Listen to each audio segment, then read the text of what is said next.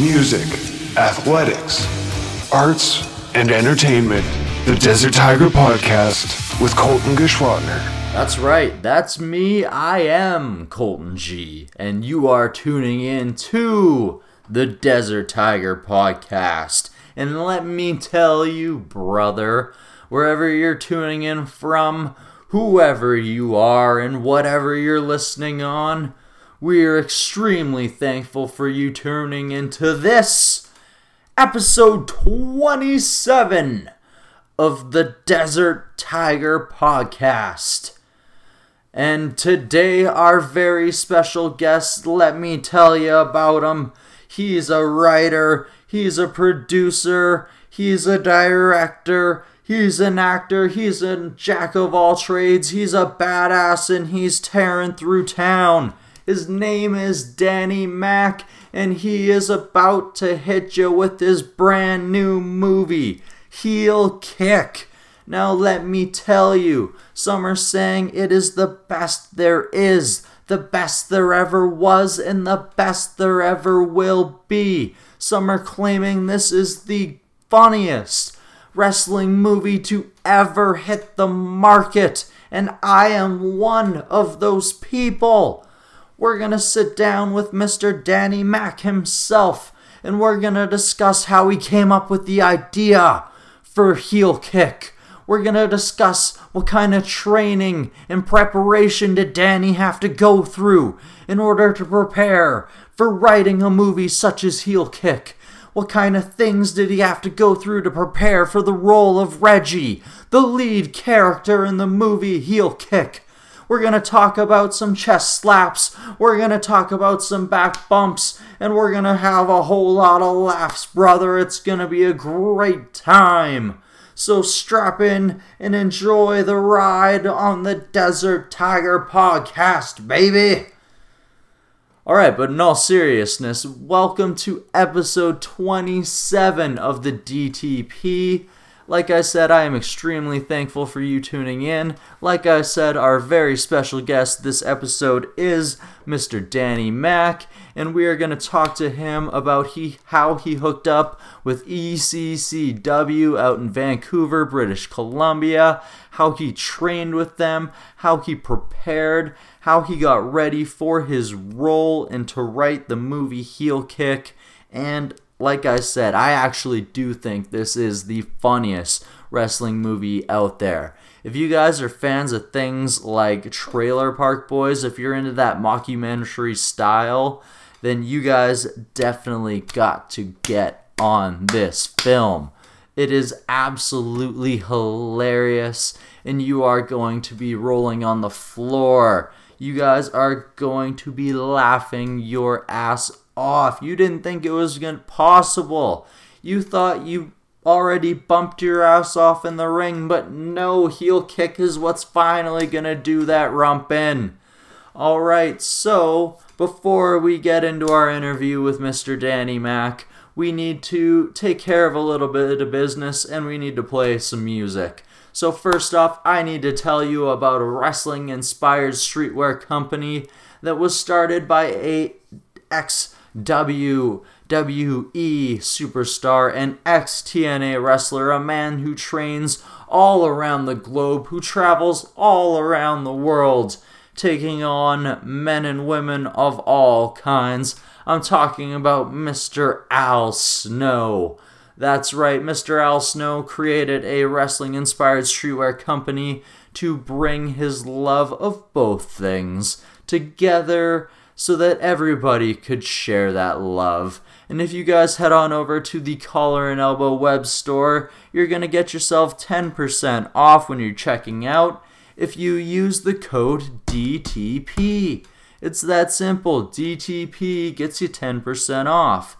You guys also know that I am a big audiobook guy. You guys know that I'm constantly working, whether I'm driving to go ref wrestling, whether I'm driving to go get an interview, whether I'm working, building something in construction, or whether I'm even just preparing for an interview. You guys know that I love audiobooks, so that's why we hooked up with Audible to get you one free month of the Audible service and one free audiobook to get you started. So if you go on over to www.audible.com slash DTP, once again, that is www.audible.com slash DTP, and you're going to get yourself one free audiobook and one free month of the Audible service.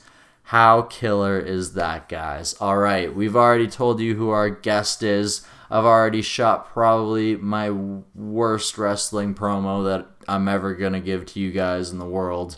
And now we have to play some music. So I've played a couple shows with these guys back when I played in Regina in a pop punk band. And the band that I'm going to play for you guys today is Cold Front. Cold Front recently announced that they're going to be taking, which is probably going to be a permanent hiatus, which means that they are done as far as they know. This saddens me very much, so I figured I would play a little bit of Cold Front's music to help celebrate their efforts, to help celebrate their art and everything that they've done. So, we're going to play the lead track off of their latest album, the title song, the first single. We're going to play you this song right now by Cold Front. It's called Float Around. So we're both done crying, don't you talk to me again. Cause our rooms are flooded. you Can't sleep in a place like this.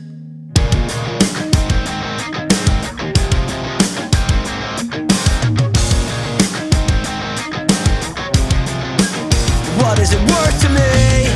Don't look at me the same way. And that makes sense. Sting. I wanna talk about what you said and all the pieces you took from me. And as you float around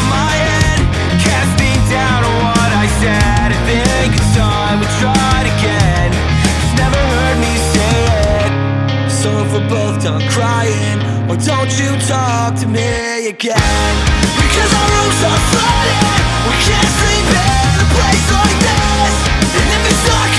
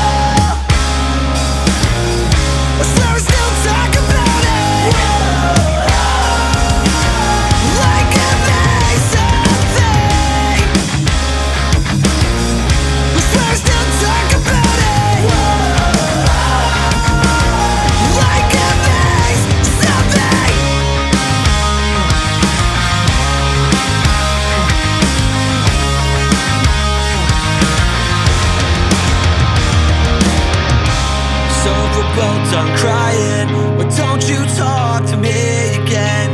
Because our rooms are flooded, we can't sleep in a place like this. And if you're stuck inside it, we can't keep holding on to me. We're just two different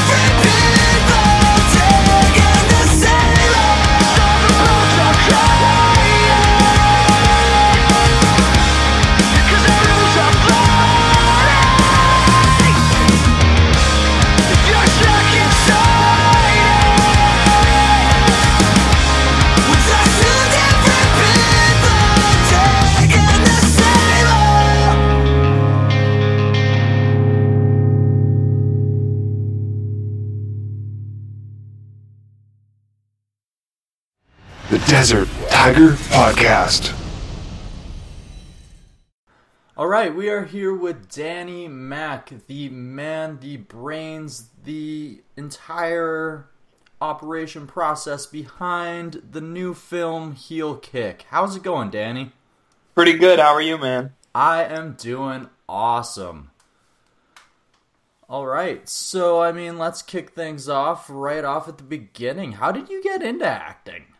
Where did it all start off?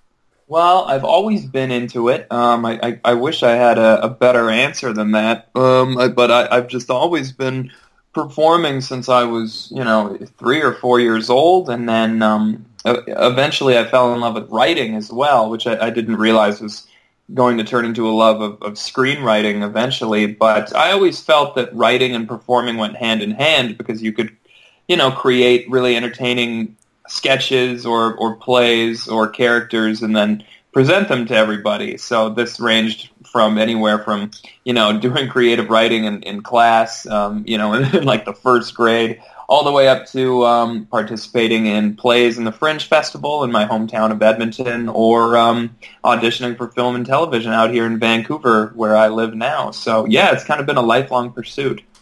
Okay, so when did you actually like start getting into like acting seriously? Like was like did you do plays in high school? Like when did you start actually like pursuing it?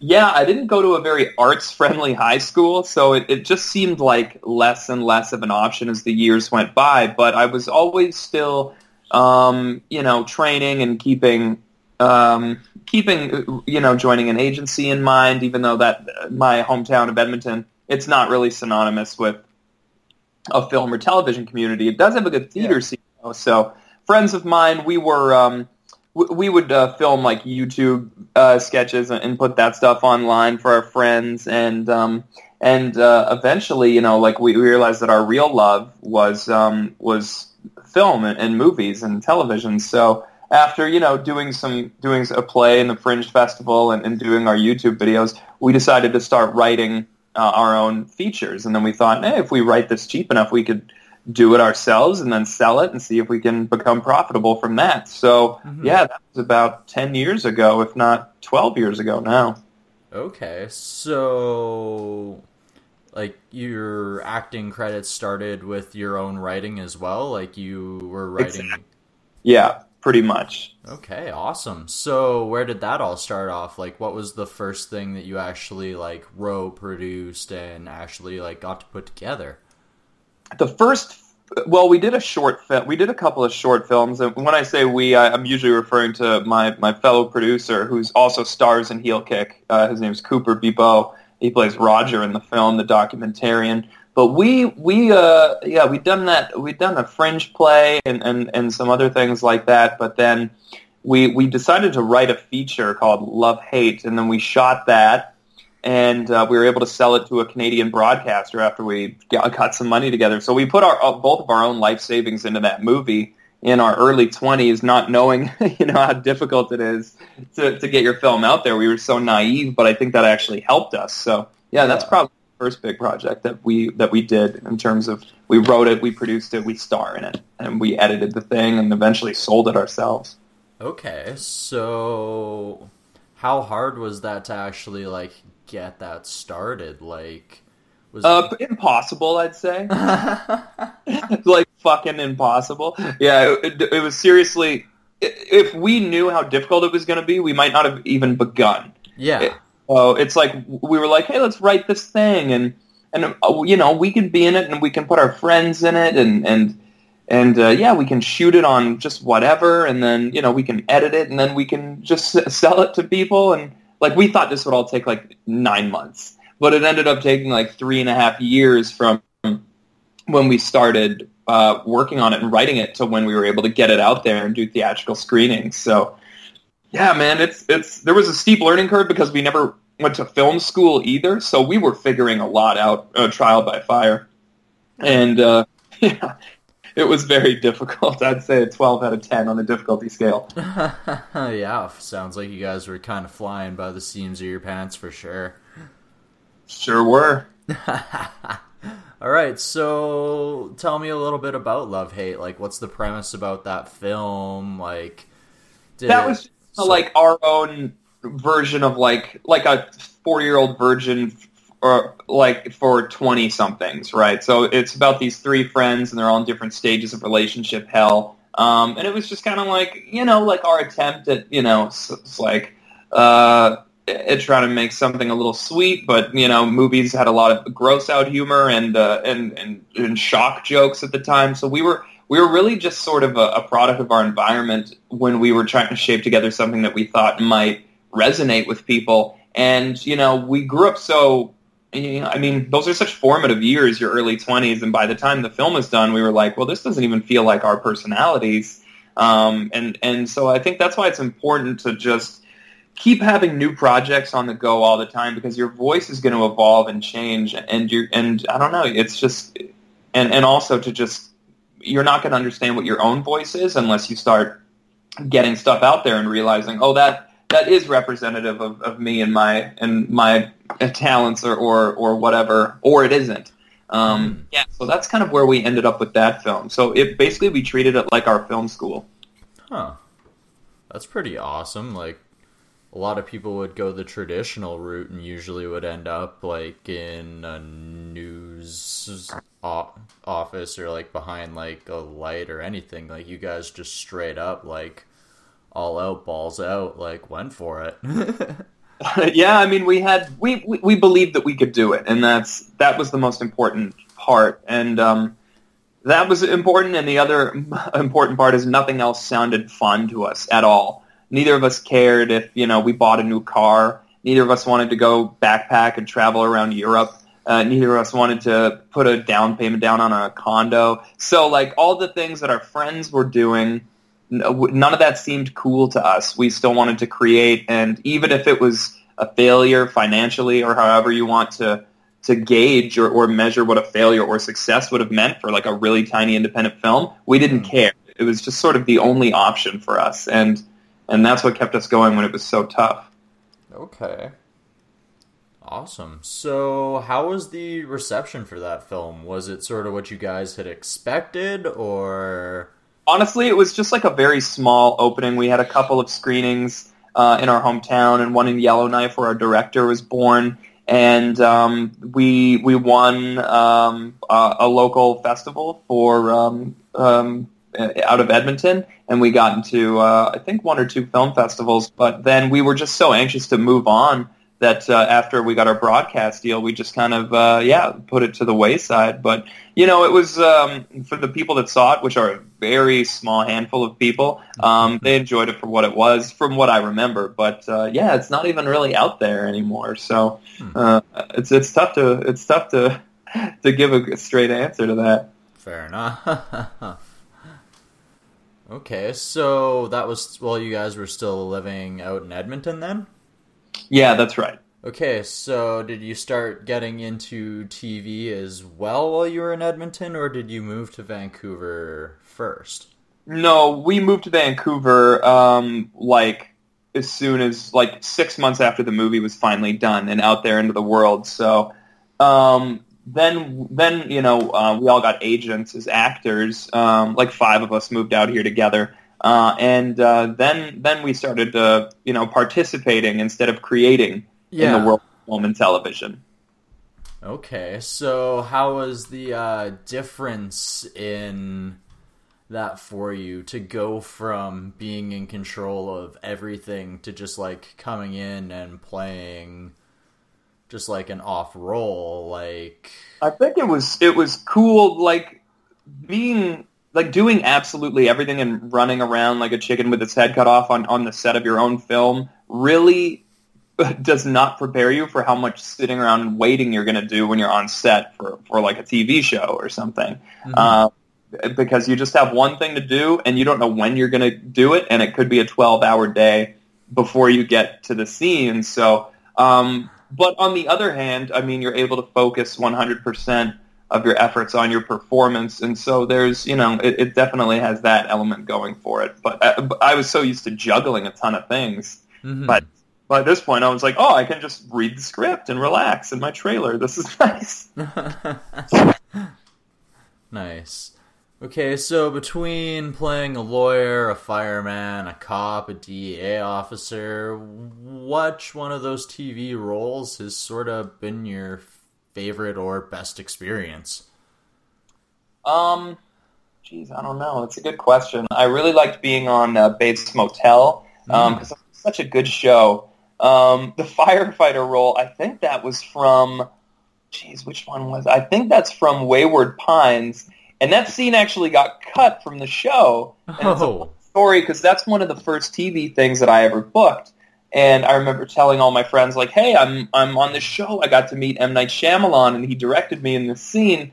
And then it took that show like I want to say close to three years for it to finally come out after we shot that first episode. No kidding. Like it was in post forever. Hmm. And then when it finally came out, my scene was cut. and it was, it was this huge lead up to it. Every one of my friends and family knew my one line of dialogue because I, they'd say, "What do you say in that scene again?" And we just went over it and over it, and we all watched. and it wasn't even in there, but it's still my first. It's I still consider it to be, even though it doesn't exist. It's like the kid who says he has a beautiful girlfriend up in Canada. It may not be real, but it's real to him. Damn it. so true. So true. And it also kind of helped prepare you, I guess, for being on the uh, set and all those other things prior to, sort of like a practice run. It all ties in, yeah. There's so many learning experiences for, for any anything that you're on, any set that you're on. So yeah, it's all it's all school to me. All right, awesome. So let's get into your latest project, that being Heel Kick. Mm-hmm. How was the idea for that born? Um, well, I liked wrestling growing up mm-hmm. in my like very early teens, and then I sort of grew out of it, but I still loved the backstage element of the business and I found it fascinating, and I would still read wrestlers' autobiographies, even though I wasn't watching any WWE or, or pro wrestling at all. I just thought, what a fascinating subculture and, and what an interesting world. Mm-hmm. Uh, my old cousin also loved wrestling, and he actually went to a pretty prestigious wrestling school. Um, but this was after like decades of, of talking about doing it, and then only two weeks into it, he decides it's not for him anymore, and he doesn't want to do it. Yeah. And um, it was so interesting to hear how that training, like what just turned him off uh, about it, and, and and how it was how it was different than he thought it was going to be. And he yeah. just told about some of the other people in class with him and how you know like while he was doing it he would tell me like some of these some of these people are delusional like they don't exercise they don't eat properly they're they, and they think they're gonna they're gonna get huge one day and they do no hard work. And i just thought that that was like i'd like to follow those guys. And yeah. uh, i guess that's kind of where the idea came from. Hmm. Okay that's pretty awesome. All right, so before we move on to the heel kick, I kind of want to like touch on this while you said it. Who was your favorite wrestlers growing up, and what is your favorite wrestling autobiography? Hmm, favorite wrestlers growing up. You know, the first kind of feud, or maybe even wrestlers that I saw when I started watching, were Shawn Michaels and Bret Hart. Ooh. And being from Alberta, you know, that's like Bret Hart country. But then I thought Shawn Michaels was just so funny at the same time, and it was weird based on whatever country that they were wrestling in, they would get booed or cheered, whether they were in Canada or the or or the U.S. And I don't know, that was just that drew me into it because well, everyone knows wrestling is staged. Here's like what appears to be like two countries going at it based on these two guys representing them. It was just a weird time to get into it, and I really liked that. So mm-hmm. those, kind of my first and um, uh, autobiography. I think Mick Foley wrote the best autobiography personally. His first book, uh, and I reread it when I was doing research for for Heel Kick when I really started getting into it. But it's fascinating, and you know, it, it's I always like hearing stories from people who aren't uh, who you would expect to, to make it and blossom in that industry because you look at the kind of people that uh, are on top of the game, and they're either just behemoth monsters or you know essentially you know fitness models. And Mick Foley's a very just regular kind of schlumpy guy, but he worked harder than anyone and um, proved that he was just as crazy as anyone. And he's really funny and really smart. So I think his book was excellent, and it holds up to this day, from what I remember. I completely agree. I've read quite a few of the Mick Foley books, and I've enjoyed every single one of them. Mm-hmm. Yeah, his I read his second book as well, and I read Stone Cold's and The Rocks and Goldberg's and and a bunch of other ones. But yeah, I think it's just because Foley is such a good storyteller, and you know he's just a pretty multi-talented person. Um, like that's obviously going to translate onto the page better. So I, I, that's the one I would recommend.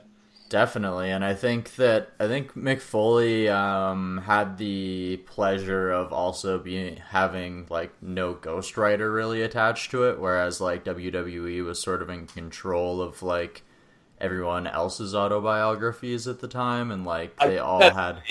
Yeah, that makes sense. And I remember Foley talking about writing it when no one had even asked him to, and he was writing it on on a plane that's where he began writing it on, on the way to a show or something. And this was before every wrestler had an autobiography. Yeah. And thought it would be interesting. He wrote one. It became a New York Times bestseller. And all of a sudden, you got to imagine that Vince McMahon or the guys at the top are saying, hey, if anyone else uh, wants us to publish your book for you, we'll get a writer in there and we'll help you do it. So I think that snowballed the, the thing. Oh yeah, like they started producing a ridiculous amount of biographies around that time. Mm-hmm. Yeah, it's, it's probably. It is... Oh, continue. I was just going to say maybe too many in a short period of time because uh, yeah, they became a little uh, overwhelming which one to catch up with. But I mean, all those guys have really fascinating stories. Hmm. Yeah, they do, but it's it is it kind of oversaturated the market at the time because how many of them can you read at once? Yeah, that's it's very true. Even though I, I think I might have somehow done it, but that's awesome. I mean, the only other person whose biography who like kind of felt like the least ghostwritery was like Daniel Bryan's. And that's mm. only because like the ghostwriter wrote his own section and then Daniel Bryan just wrote his own section like after that where he entirely gave no fucks. That's cool. I'd rather, you know, read someone's own words even if they aren't as eloquently placed as if they had a ghostwriter than than the opposite because you know, you want ideas to be able to get across uh, you know, coherently, but of course, it's nice to actually identify with that person's voice. But I guess that's what a good ghostwriter is going to do for you anyway, so. Mm-hmm. Very true. All right, let's get back into heel kick here. So, how did the like writing process like start out? Like, did you get the script like going pretty easily? Did it come to you easily? Like, how much research did you actually have to put into it? And like, how did it all like? How did the story come together? I did as much research as I could, just reading things online, trying to get back into the world of pro wrestling, um, reading a lot of autobiographies like we discussed, and watching documentaries. But um, uh, some of the script I couldn't even write until I'd done more hands-on um, research. Like I, like the movie is about two guys starting wrestling training, and I yeah. didn't really know what that looked like. So I had to research pro wrestling organizations in the city mm-hmm. in Vancouver and meet up and see who was going to be a good fit and then see if they would also be willing to train me and then if so if they would want to be involved in the film in some way so there was entire chunks of the script that were just like a brief description until I could actually figure out what that world was. So uh, it was easy enough for me to figure out the character arcs and, and where they're going to be and what things they have to like where they have to get to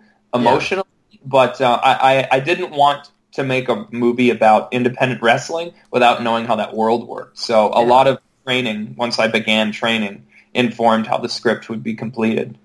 Okay, so as someone who refs wrestle wrestling and has taken a bump or 2 mm-hmm. how um real was wrestling training once you actually got into it?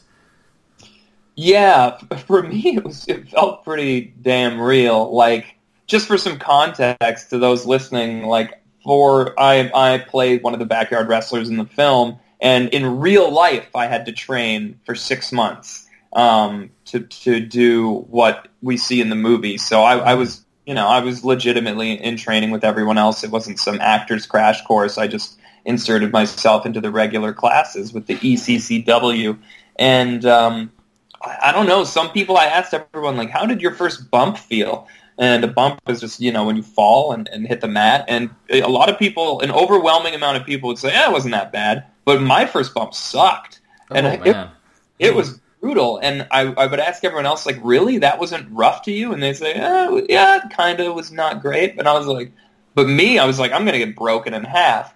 And the only thing that made me feel better was I was listening to an interview with Kurt Angle, who's an Olympic gold medalist and a WWE Hall of Famer, and he said his first bump hurt so bad that he quit wrestling for like a year, uh, like a year, and he convinced to go back into it. So at least I'm in good company, complaining about my first bump. But yeah, it's you know you you you find new things that hurt after a while. You do get used to taking bumps. Oddly enough, I, I missed taking bumps, if that's not the craziest shit you've ever heard. Like once we stopped shooting and I didn't need to train anymore, I missed the feeling of of getting just slammed down onto the mat. I don't know what that's all about. I don't know what that says about me. But It's it's an adrenaline rush. I can completely understand it. Not only are you acting live, but it's just like just everything in the moment just flows to you.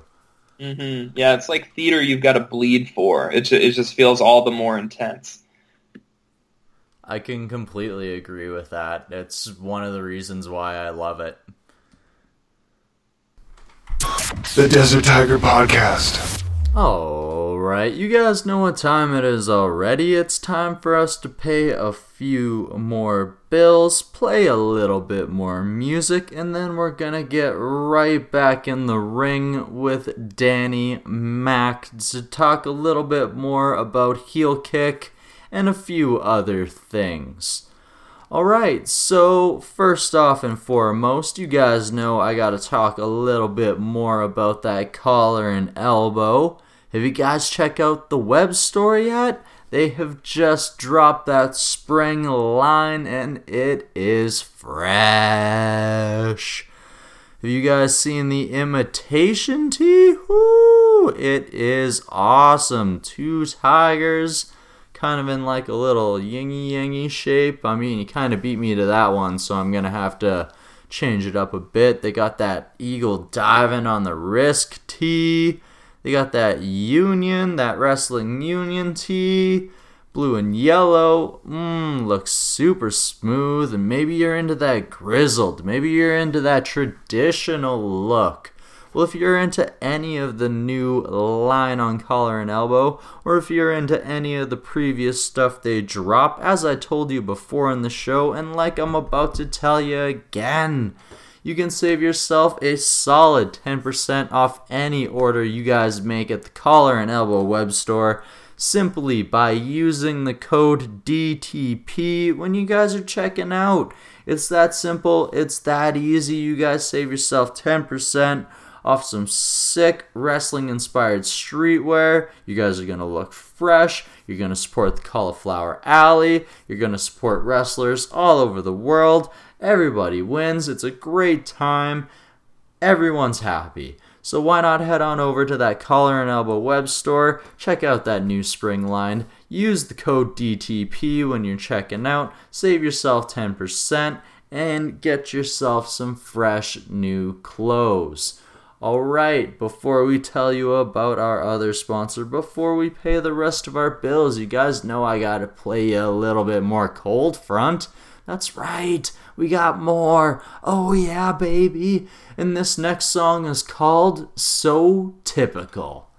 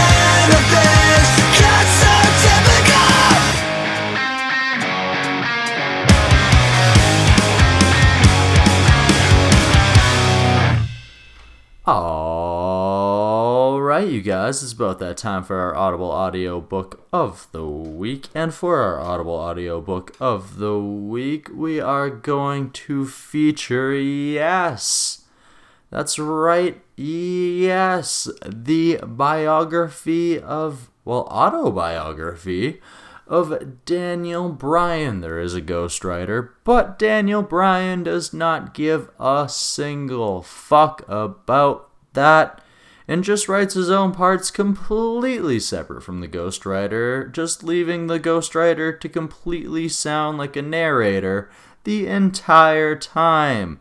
Because Daniel Bryan gives no shits, and that's what makes Yes such an awesome read and such an awesome listen. And I'm going to tell you how you guys can possibly get Yes an audiobook form for free. What? That's right, free! If you head on over to www.audible.com slash DTP, what was that? That was www.audible.com slash DTP. You going to you can sign up for the Audible service. You're going to get yourself one free month of Audible plus one free audiobook. You can use that on whatever you want, whether you're into science fiction, fantasy, whether you're into nonfiction, whether you're into biographies, whatever you're into, chances are they have it. They have literally thousands on thousands on thousands of audiobooks in this service. So why don't you head on over to www.audible.com slash DTP today. Get yourself that one free month. Get yourself that free audiobook and use it on something like Yes by Daniel Bryan. Alright, without further ado, we're going to get back in the ring with my man, Danny Mac. The Desert Tiger Podcast. Alright, so once you actually like got into it, got training, like how was the ECCW crew? Like I know that like Scotty Mac is one of the big guys in the film. Like who else did you work with? How was your experiences with all those people? Also in the film, uh, yeah, Scotty Mac is our head uh, trainer in the film, as he kind of was in real life too, along with Ravenous Randy, who was I think one of the last uh, Stampede Wrestling champions and, and one of the last people to train in the famous uh, Hart family dungeon in Calgary hmm. before it closed. Um, so he has a lot of uh, experience and, and a cool lineage that he comes from. Uh, as well, Sid Sylum was in the movie and uh, one of our big trainers as well. Uh, and, you know, people who weren't in the film um, were still responsible for putting us through the ringer quite a bit. Dave Bishop and Nicole Matthews and Artemis Spencer. So we had like we were so fortunate to have really talented people train us all the time. And and you know we were training with people that would go on to do great things. And I think the Bollywood boys from the ECCW are who are now the Singh brothers in WWE they were there at the same time. Oh nice. Yeah that's right. Uh, the ECCW produces a lot of great talent. Uh, Daniel Bryan came out of there at one point. Mm-hmm. Um, I was training with uh, Chelsea Green, who's Laurel Van Ness from Impact Wrestling at the same time. And yeah, so like not only are the, the teachers superb and have decades of experience between them, but the people in class, you know, the ones who stick around are serious about it. And, and so I had the benefit of working with a ton of great people. Awesome. That is fantastic. If you had to pick a favorite wrestler from who you got to work with, who would you have to say would be the top? I don't know. I'm not going to pick Scotty by default because uh, I think I think we're too close, and it might fog my fog my memory of how good or harsh he really was at the time. But uh, I don't know, man. I really loved. I think uh, Sid Sylum and Ravenous Randy they would train us together usually. Yeah, and I loved those classes with those two because they could really they were really supportive and and uh, they really broke things down in a way that you could understand if you're not necessarily an athletic type. Yeah. Uh, but they knew how to push you and they knew when to hold back and they knew how to make you comfortable. So, you know, we weren't often in a situation where like we the students felt like freaked out to be in the ring. Everyone is pretty level-headed and doesn't have a chip on their shoulder. There'd be a few days where like a trainer was was, was not in a good mood and you would get your ass whooped. And I'm not going to say no one you know like passed out or no one threw up or, or nothing like that because those those days definitely did happen. Um, but uh, for the most part, I, I found it to be a, a really great you know partnership and and formed some really good relationships with these people. Awesome. That's pretty cool. All you can ask for, yeah. Yeah, definitely. So, did the filming of Heel Kick start like while you guys were in training, or did that start happening like afterwards? It was all over itself. I, I trained for three months, and then we started shooting the movie, and then we didn't shoot the final scene of the film, which is a live match at a live show, um, for three more months. I trained for another three months, and then and then we went back once I, you know, myself and uh, Chris Wilcox, who plays Maurice, once we were confident enough to do that. So, mm-hmm. yeah, it essentially only took like a month to shoot the movie. Okay. But, um, but it took place over you know, like three months, and, and with three months of training before then. Okay, so like quite a bit of time invested into preparing for it and getting to know what you're getting into and everything, which is very admirable. Mm-hmm. okay, so what were some of the challenges you encountered while filming Heel Kick? Uh, I mean, anytime you're going to do an independent film, I guess getting the money together is always a challenge. So, you know, I was uh, still knocking on some investors' doors when we were, were already into the first week of shooting with money that, you know, we should have had already. But it all came in and, and worked out just fine. Um, another challenge was that final scene of the movie uh, because in that live wrestling show, those aren't extras in the crowd. Those are actual fans going to an ECCW show. Yeah we just inserted our match into one of their real shows. So we had to be good enough that we could entertain them and we wouldn't be able to call cut and get it from different angles because again, these aren't extras. We weren't going to order them around or tell them how to react. It was important to us that we got a legitimate indie wrestling crowd and their real reaction to our match. So we had quadruple the amount of cameras that day and mm-hmm. we tried to plan for it as best as possible and we pulled it off. But I think that was definitely our most nerve-wracking day there would be no second chances there. If we missed a camera angle, if we missed a move, if we if the people who were not supposed to get booed got booed from the crowd, that was going to be a trouble to fix in editing. So mm-hmm. everything had to go perfectly. It basically had to be a perfect opening night of a ballet that has never been rehearsed before. Is is the way that I like to uh, explain it. So uh, yeah, we had a lot of pressure on us. I'd say that was the biggest challenge. Okay, awesome. So, were you, did you guys kick off the show, or you like mid card? Like, where were you we inserted? Were first thing, we were the very first match. Yeah. Oh wow! So you guys had to actually like set the bar. Yeah, we and we we tried our best, and we we did pretty damn good. And I, I would uh, through the years been able to talk to some of the fans who who went to that show and they're diehard ECCW fans up here, and, and they all said that you know they they thought it was just part of the regular show. You know, they didn't really think twice about the film cameras being there or anything. So. Hmm. Cool. So, did everybody actually like have a decent reaction to the match then? Yeah, absolutely. I mean, if you see it in the film, that's the that's the answer right there. That's that's their legitimate reaction. So, Awesome. So yeah, it, it definitely worked out.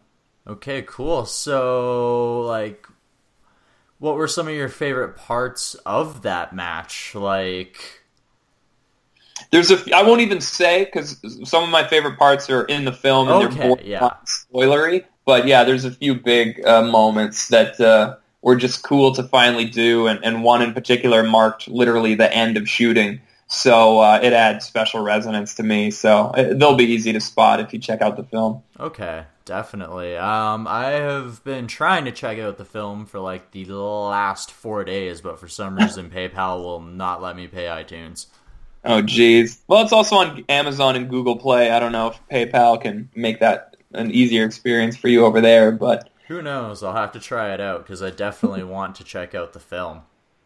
Yeah, I would love for you to see it. All right, so from what I've seen in the reviews of the film, you guys have sort of taken like a Trailer Park Boys sort of mockumentary style to filming. What made you decide on that style of presentation, and was there any difficulty with trying to do things that way? I love mockumentaries, and they are they also feel inherently Canadian, even though you know they're not. But um, I, I thought that it would work well for this, especially because we didn't have time to do shot lists, and we wanted a lot of uh, improvisation to be allowed on set. So I don't know, just having someone hold a camera and kind of run with the action seemed like the best bet. Uh, especially for you know scenes when we're trying to capture the guys at wrestling school running around. You don't really know what's going to happen, so it, it just fit everything much better. And you know, there's a whole storyline about the, the, the actual documentarian and heel kick coming a little closer with the with the wrestlers, and that always just stemmed from how much I love being on set and, and working on a film with your friends, and how everyone becomes a family afterwards. So I was, you know, an easy way to bring that across is to make the film crew an actual part of the film, mm-hmm. and it actually only made things easier um, because you know if if the boom mic was in the shot, guess what? You don't have to do that take again because it just looks more like a documentary. So there would be times when I wanted there to be a boom mic in the shot and things to look a little uglier just so that it would play more as a documentary. And after we had done some screenings across North America, we'd do a Q&A after, and at almost all the screenings, someone would put up their hand and say, I thought that this was a documentary until just this moment. So, uh, yeah, I don't know. I, I loved it, and some people have compared it to Trailer Park Boys. We get a lot of uh, people comparing it to Spinal Tap, and uh, really the biggest inspiration was The Office, actually. Oh um, wow! Yeah, yeah. So a couple people have pointed that out as well. Okay, cool. So. talking about like the things that inspired it what did like what did you draw your inspiration from besides like say the office or spinal tap or I mean, those are the big ones. There's another uh, Canadian independent mockumentary called FUBAR, which is ah. like just. Uh, I mean, anyone who's seen it knows how special of a movie that is. That how is amazing. Specific it is. So we, I took a lot from all of those things because I just thought they were weird and they work so well and. And The Office didn't like really pick up until Steve Carell had a few mega movie hits on his hands either, and so I, I'm not even sure if people gave that show a chance because they realized how sharp and subtle the comedy was, or if all of a sudden it's because there's movie stars on the show. Mm-hmm. Um, but you know, I just thought that really underplayed, almost dull delivery was so so funny, and that's what you're going to get from all those films, from anywhere from Spinal Tap up to The Office. Yeah. Mm-hmm. Okay, cool. So, did you end up like what was your biggest like did you have any big bruises? Did you get injured at all during the training process or filming process? Like was everything pretty safe? Everything was pretty safe because you know we took training seriously and our teachers are really good but you know i got knocked unconscious one day. I didn't duck low enough for a big clothesline. Someone took a mighty swing at me and i i didn't get low enough so it just like clocked me right in the top of the head. So i was out for a second or two there and then I think uh, Chris, who plays Maurice, he blew his knee out really close to shooting mm-hmm. uh, when we were in the ring. So we were like, uh-oh, I hope this guy can walk by the time the cameras start rolling. And then, you know, obviously bumps and bruises along the way. But no, no serious injuries.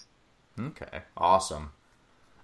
That's good. So you get to, like, you've worked with a lot of the same people on say love hate heel kick and some of your other projects that you've possibly been working on. Mm-hmm. so a lot of people don't get that.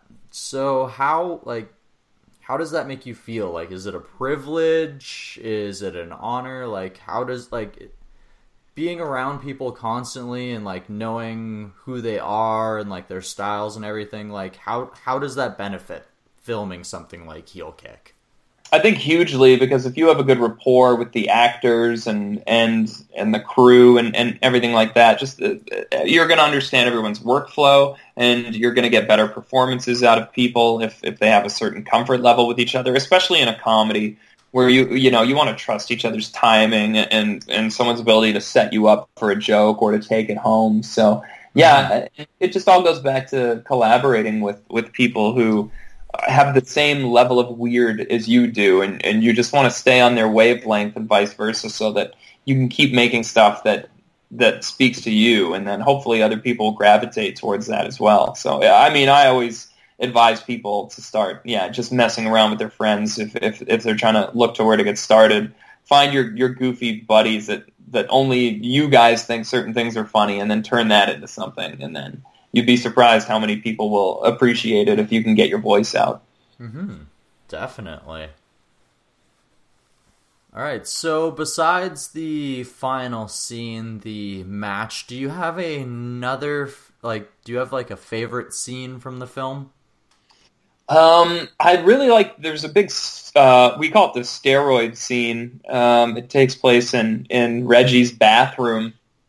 Just the reaction of the crowd in in the screenings when we would play that scene was just the weirdest roller coaster. A mixture of of worry and then laughter and then shock and then fear and then laughter again. So that one just I, I can still hear the sounds of the crowd watching it. Uh, so that one holds special resonance to me, as well as that was one of the first times where we did a scene and uh, and after we had finished shooting it, it was so fun, and then the crew just started applauding, and we're like, okay, let's do that like ten more times. Let's do this until it's not fun anymore. And that, so that was just one of those scenes that it, it, could almost be its own.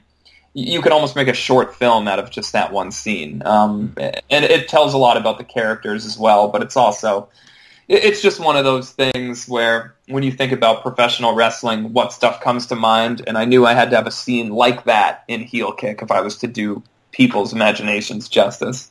Mm-hmm. Definitely.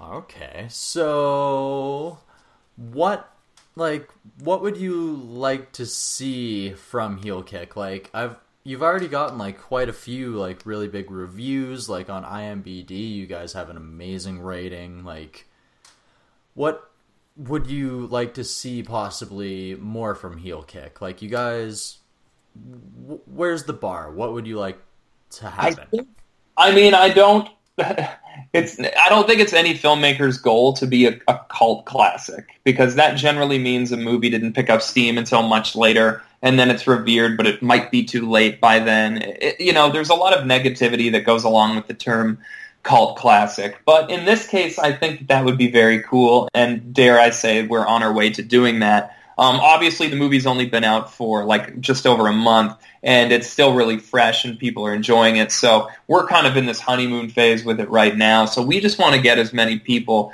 to buy the film and, and check it out and support independent film and independent wrestling as possible and uh, just see how many more good reviews we can rack up. Yeah, it is pretty astounding how, how good the, that was, especially when I think back to how long it took us to edit the film and wondering, are these jokes even funny anymore? Does this movie even make sense? You, you just watch something so many times. It's like when you say a word over and over and it loses its meaning. So to get it out there and, and have people say that they loved it, um, God, it, it's it's a long it was a long time coming, but uh, we were very happy to hear those reactions. Well, that's good. I'm glad that you guys were able to have a warm reception, and hopefully that continues. Yeah, I think if we could be known as like the funniest wrestling movie of all time, that would be great, and uh, even just one of the best wrestling movies of all time. There's not a ton, ton of them, but there are some not so good ones out there, and there's some very good ones out there. And I think that a heel kick belongs at the very top with all the other great ones. But uh, I'll leave that to other people to decide, I guess. True. It's you. You everybody holds it in their own esteem, right? Of course, yeah. Okay, so do you have any other future plans with writing, producing, filming, acting? What's in the works for Danny Mac? Um, I'm always uh, I'm always auditioning and uh, and uh, and uh, acting in in everything big and small out here um, that seems interesting to me um, as a performer. And in the uh, in the meantime, I'm I'm writing all the time. So uh, of any genre and any sort. Um, and I, but I would like to write another thing soon that is like heel kick that that I think that I could shoot myself.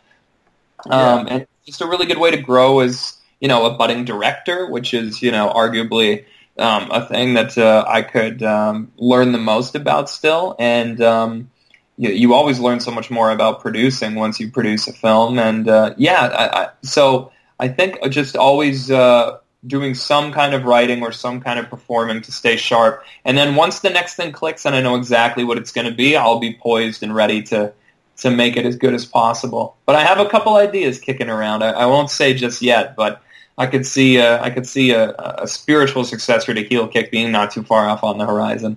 Hmm. Awesome. So, what are some of your interests outside of acting? Um, see here. God, I'm such a boring actor guy who just his life is consumed with this stuff. But um, I, I really like video games. Um, our co-producer is Greg Miller. He's this big name in the video game world and a YouTube star. And um, it's been really cool to have him partner up with us to help spread the word on the movie because um, he's deep in the world of video games. So if there's ever something really exciting and inside that that regular folk wouldn't know about, I'll ask him if he has any insights on it, and I'll get the scoop. But uh, yeah, I've been a big gamer for a while, and um, my uh, my uh, producing partner Cooper Bebo is working on uh, a script for uh, Sonic the Hedgehog right now. That's just a passion project, but um, who knows? It, it, could lead to some other really cool things. So we're always looking to try to merge the video game and film world, worlds together because I think we've all been burned or disappointed, any video game fans, by some film adaptations in the past. Um, mm-hmm. And aside from that, I am getting to be, I would say, a C or C plus level cook, but probably not even that good. So yeah, there's a whole new art form that I'm I've got to go to school for that now. nice. What kind of video games do you enjoy playing? Uh, I'm a big um, I don't know. Like I really loved uh, Mario Odyssey that came out just last year, and uh, Breath of the Wild. I haven't played too much, but it's you know I don't really want to play it unless I can commit like five hours because it's just such a sprawling, huge open world. Um, but it's fantastic. I've always been a big Nintendo guy, so like the Mario Kart series is good, and I think today they announced there's another Smash Brothers game coming this year. I did not see that, but nice. Yeah, yeah there's a really cool video reveal you should check out. Um, I don't know, I'm a huge fan of the Tekken series, and um, and uh, geez, I was playing Cuphead the other day, and uh, I mean, so great, so great, just punishing. And uh, yeah, I'm still playing Gears of War 4. I just something about the Gears multiplayer just feels absolutely perfect to me. I don't know why, but it speaks to me, and and I can't wait to play Detroit. Uh, I, I got to buy a PS4 really soon here. There's so many good games coming out for, for PlayStation this year. So, and of course, you know, whenever Last of Us 2 comes out, I will drop anything I'm doing to to play that. So, yeah, you know, a mix of the big stuff and some of the little stuff as well. We're actually producing a video game. Um, oh. Cooper is uh, hard at work on a game called Billy Saves the World, which he is uh, like just it's his baby. He's he's been working on it for six or seven years now, oh, and wow. I'm a, a, a pretty uh, hands-off producer on the project. So I'm excited for that to come out. But keep your eyes peeled for that because that will be our first foray into releasing a video game. Okay, so what is your involvement on that?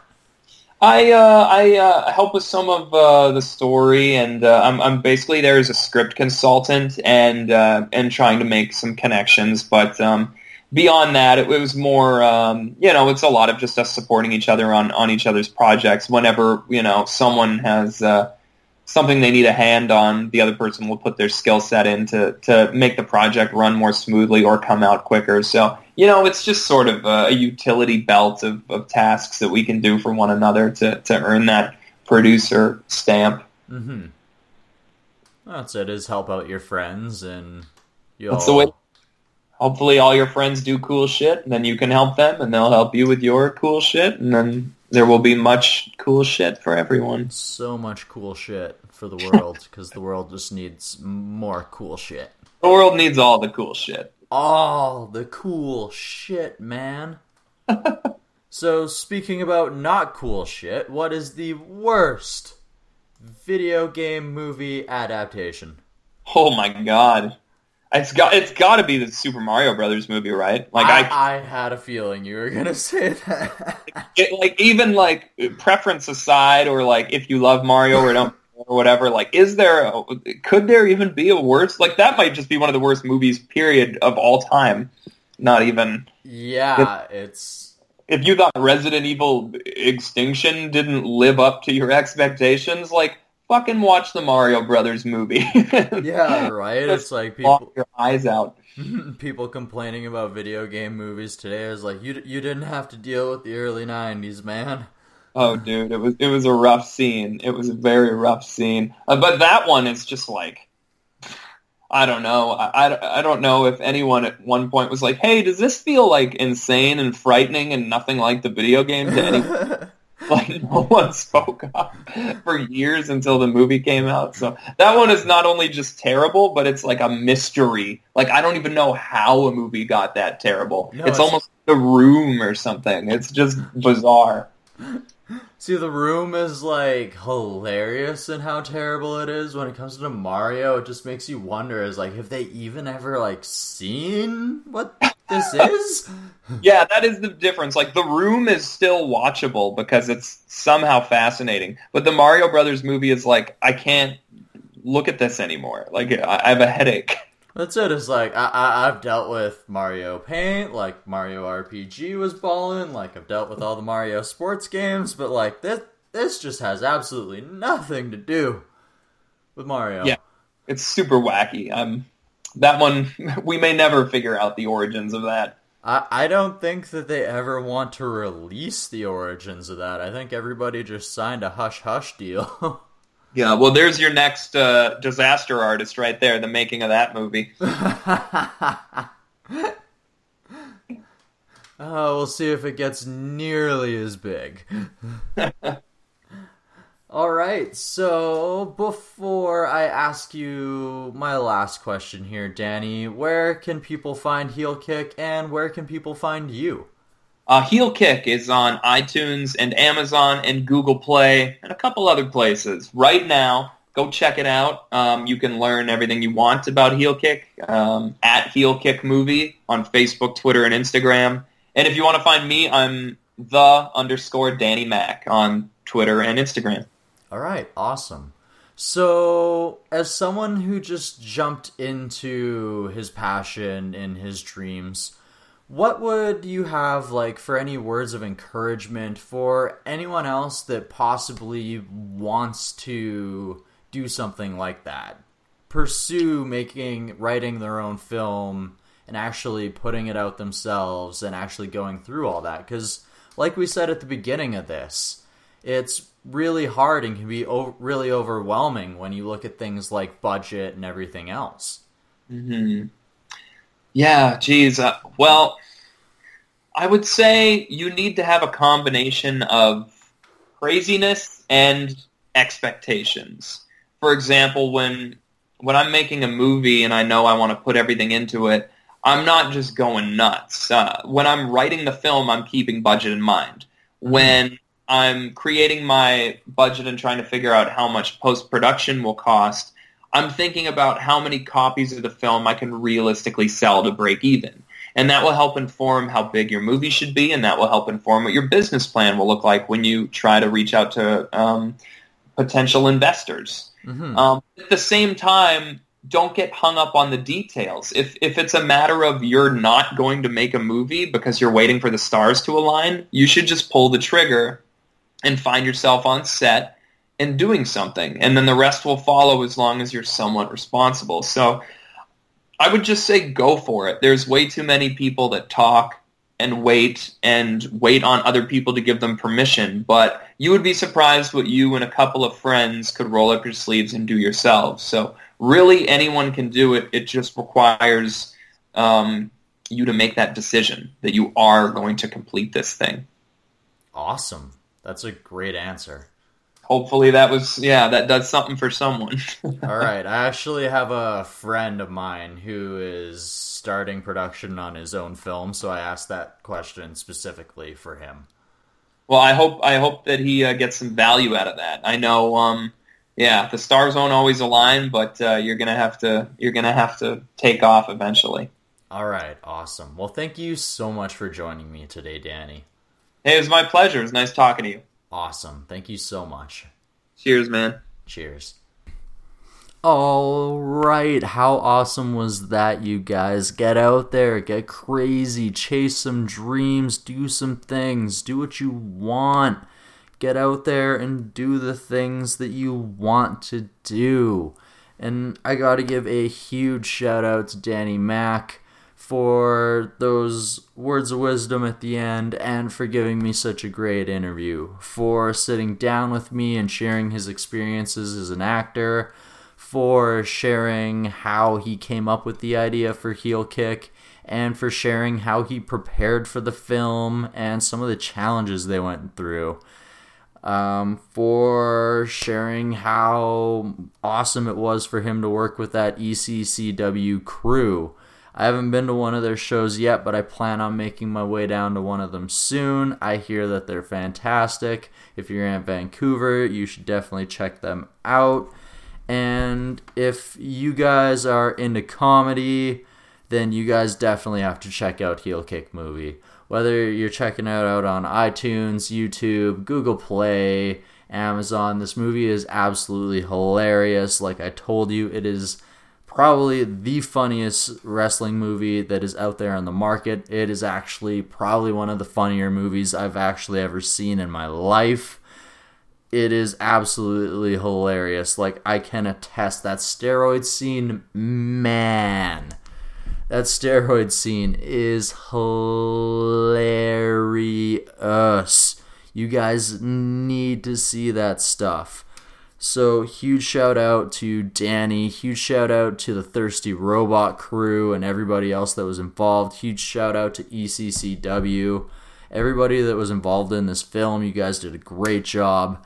I thought it was hilarious, and if you are listening to this, you guys might need to go pick up this film. All right, I also need to give a big thank you for my sponsors who help me bring you this show once a week, every single week for free. And I got to thank you guys for supporting those sponsors because if you didn't, that that relationship wouldn't work. So thank you guys for getting out here, for listening to the podcast, for hitting that subscribe button, for supporting our great sponsors, for doing every single thing that you do, for sharing the podcast, for every single thing you guys do. You guys kick ass. I love you. We have listeners all over the world, and you guys are the lifeblood of this podcast. Thank you so much. All right, as you guys know, we like to end most of our episodes off with a quote. We like to say all of our episodes, but let's face it, I was a little bit lazy in the beginning of doing things, and it's about time that I stepped things up. So that's just me admitting that I have failed, and that's personally okay. But today, our quote is going to be from Vaclav Havel Work for something because it is good, not just because it stands the chance to succeed. All right, everybody, have a great weekend. And if you don't know what to do with your weekend, maybe you should pick up Heel Kick. All right, everyone, peace out. The Desert Tiger Podcast. Subscribe, rate, and review. iTunes, Google Play Music, and Stitcher. Follow us on Facebook, Twitter, Instagram. Thanks for listening.